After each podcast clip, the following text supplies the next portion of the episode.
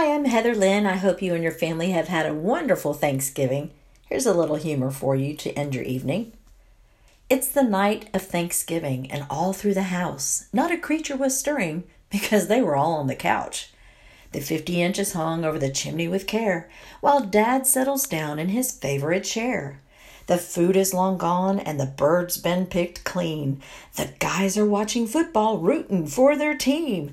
Granny and her moo-moo and Aunt Jenny May with her tats have taken over the kitchen to whip up some snacks.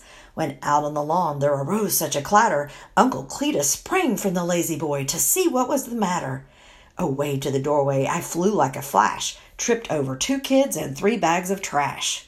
The flashing lights from the vehicles were all aglow, gave me flashbacks of a disco from a long time ago, when what to my wondering eyes should appear but a man with a turkey bones in the yard over here.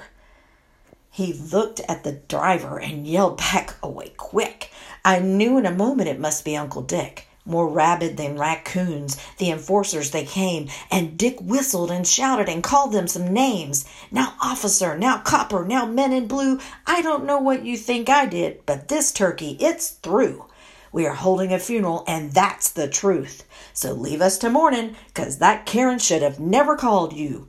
From the swing on the porch to the couch on the lawn. Now go away, go away, go away, y'all. Well, up to the house, the officers, they flew and handed out church fans. Hey, I even got one too.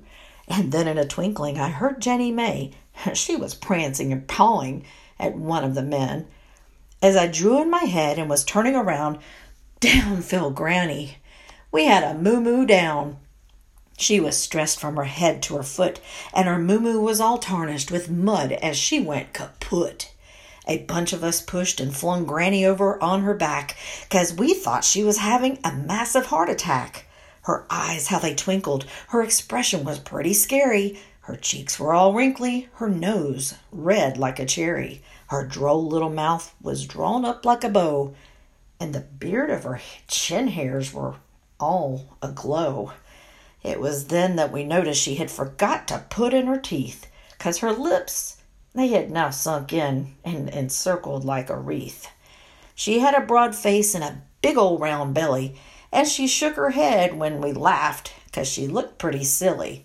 She winked at the officers and twisted her head, which soon gave me to know I really had nothing to dread.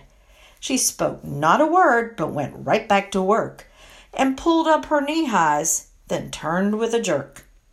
Then Uncle Dick heard cheering inside and asked if we could get back to morning, 'cause he needed another Bud Light. He sprung to the porch as he heard a ref blow his whistle, and away the officers left. They all flew like the down of a thistle, but I heard them exclaim over their speaker as they drove out of sight, "Give that turkey a proper burial. Happy Thanksgiving 2020, and to all, a good night."